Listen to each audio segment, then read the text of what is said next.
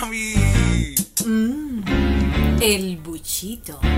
Saludos mi gente, le estoy presentando otra coladita de esta cafetera.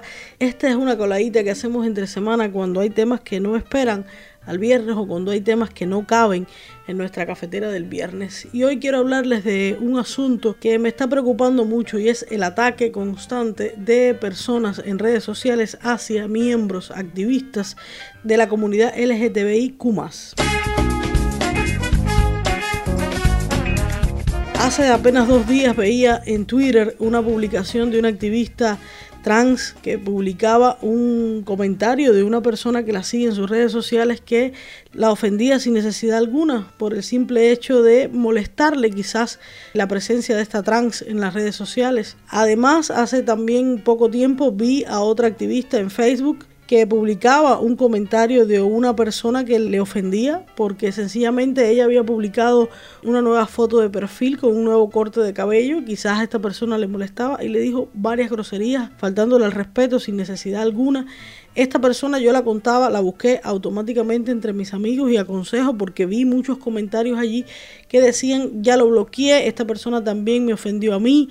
Lo que les aconsejo es que no bloqueen a las personas, que los denuncien, porque si los bloquean, dejas de ver sus comentarios, dejas de permitirle que te escriba a ti, pero sí va a seguir escribiendo a otras personas que no lo saben. Y si muchas personas denuncian a una cuenta de Facebook, de Twitter, la plataforma analiza tu denuncia y si es real y si son varias denuncias, le pueden cerrar la cuenta por un tiempo determinado o incluso cerrarle la cuenta definitivamente. Y aunque parezca una tontería, hay que ir cerrando filas y es una manera de ir eliminando estos discursos de odio que constantemente vemos, sobre todo en redes sociales, cuando una persona detrás de una fotografía que puede ser real o no, se esconde y te dice todo aquello que siente, todo aquel odio que quizás no lo dice públicamente o que no se atreve a decírtelo en tu propia cara, pero que se siente que está latente dentro de sí.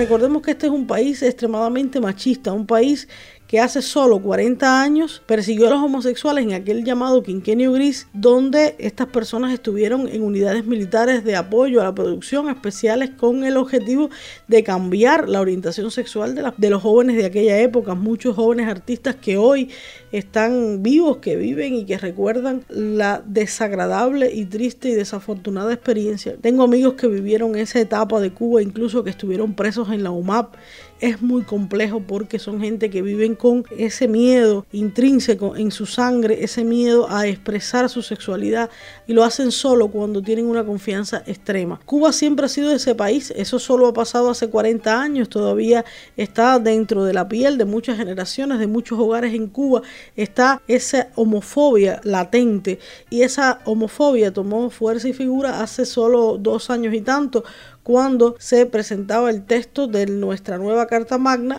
En ese análisis popular de nuestra nueva Carta Magna, uno de los temas más analizados fue precisamente el matrimonio entre personas del mismo sexo. Esto le dio la posibilidad a todos los cubanos de creerse con derecho a definir o decidir sobre el resto de las personas y sobre todo de las personas de la comunidad LGTBIQ. Un error cometido cuando la constitución de la República y un error que está próximamente a volverse a cometer porque está a punto de presentarse a la Asamblea Nacional el nuevo texto que sería el Código de Familia en Cuba, a aprobarse supuestamente en este año 2021. Pero ¿de qué manera se piensa aprobar este nuevo código de familia? Pues en un referéndum popular. Aunque este código de familia es bien amplio y analiza y pone en una posición preponderante a figuras que en el código actual están en desventaja, como puede ser la figura del abuelo, como puede ser la figura de un padrastro o de una madrastra.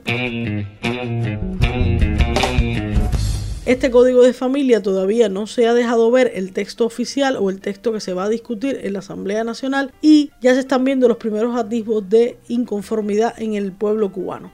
Yo creo que no es justo que la mayoría defina qué debe hacer una minoría, o sea, la persona que define. Hablamos de derechos, hablamos de igualdades, hablamos de libertades. Hay que tener claras que las libertades de cada quien acaban cuando empiezas a limitar las libertades del otro y no podemos permitir que la mayoría que no está afectada deba decidir por esa minoría que sí se afecta con una ley como el matrimonio igualitario. Una solicitud, una guerra que viene llevando a la comunidad LGTBIQ más desde hace varios años y que tenemos a punto de que esto se haga realidad. Además, porque no entiendo si el Estado cubano es evidentemente tiene una postura pro aprobación de este código de familia y pro matrimonio igualitario, ¿por qué permite llevarlo a referéndum popular? ¿Por qué digo que el gobierno está a favor de este matrimonio igualitario? Porque sencillamente, aunque el tema del matrimonio igualitario haya sido uno de los temas más analizados en la revisión hacia la aprobación de la Carta Magna, es uno de los temas que sí se reevaluó y cambió dentro de la Constitución de la República de Cuba. O sea,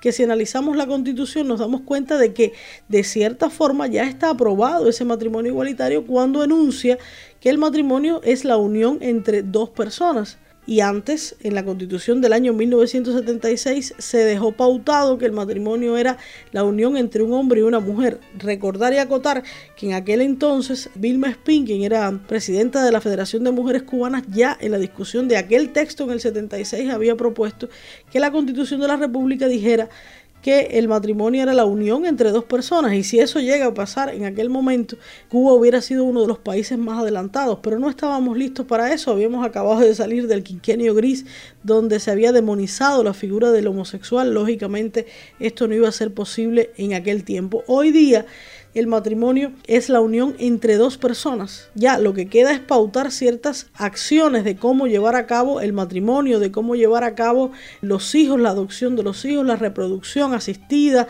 si fuera posible, qué será legal, qué no será legal. Eso vendría en este nuevo código de familia que debería dejar claro cómo hacer las cosas. Pero de cierta manera ya está aprobado ese matrimonio, solo esto vendría a pautar alguna que otro asunto concreto y legal. La comunidad LGTBIQ en Cuba es una comunidad bastante unida, bastante visible y que tiene un trabajo sólido, que exigió con mucho respeto el espacio que merece en aquel 11 de mayo, cuando hizo aquella conga por la diversidad en tono de manifestación, pidiendo y exigiendo el espacio que se merece la comunidad. No nos podemos quedar ciegos con la epidermis, con la parte superior de esta discusión, de este código de familia. Hay que analizar todos los puntos y hay que hacer una campaña hacia el entendimiento de los cubanos. Los cubanos tienen que darse cuenta que esto no se trata de un simple deseo de una mujer vestirse de blanco o de firmar un papel o de hacer una fiesta. Se trata de derechos legales. Dos personas que conviven como pareja y que hasta el día de hoy no pueden casarse no solo no tienen un anillo en su dedo, tampoco tienen el derecho hacia los bienes que han adquirido durante ese tiempo que lleva su relación, tampoco tienen el derecho si una de esas dos personas se enferma, está en un hospital y tiene que hablar o firmar algún documento por ella, no existe nada que los una legalmente. Esos son uno de los puntos importantes, todos los derechos que pueda tener una persona para con otra. Eso es lo que se defiende. No se defiende sencillamente la fiesta de la boda, no se defiende el anillo en el dedo, se defiende además toda esa legalidad que te respalda como ser humano. Ese es el punto que debe analizar aquella persona que no se va a casar, que no es homosexual y que no tiene nada que ver en esto. Hay muchas cosas que analizar en el código de familia. Se vuelven a revisar las formas de familia que se crean a partir de este año. Estamos en un nuevo siglo, estamos en una nueva década y lógico, la familia cambia, no solo en el mundo, también en Cuba. Y la familia cubana ha cambiado. Eso está dentro de ese código de familia a pautar, a aprobar en este año 2021.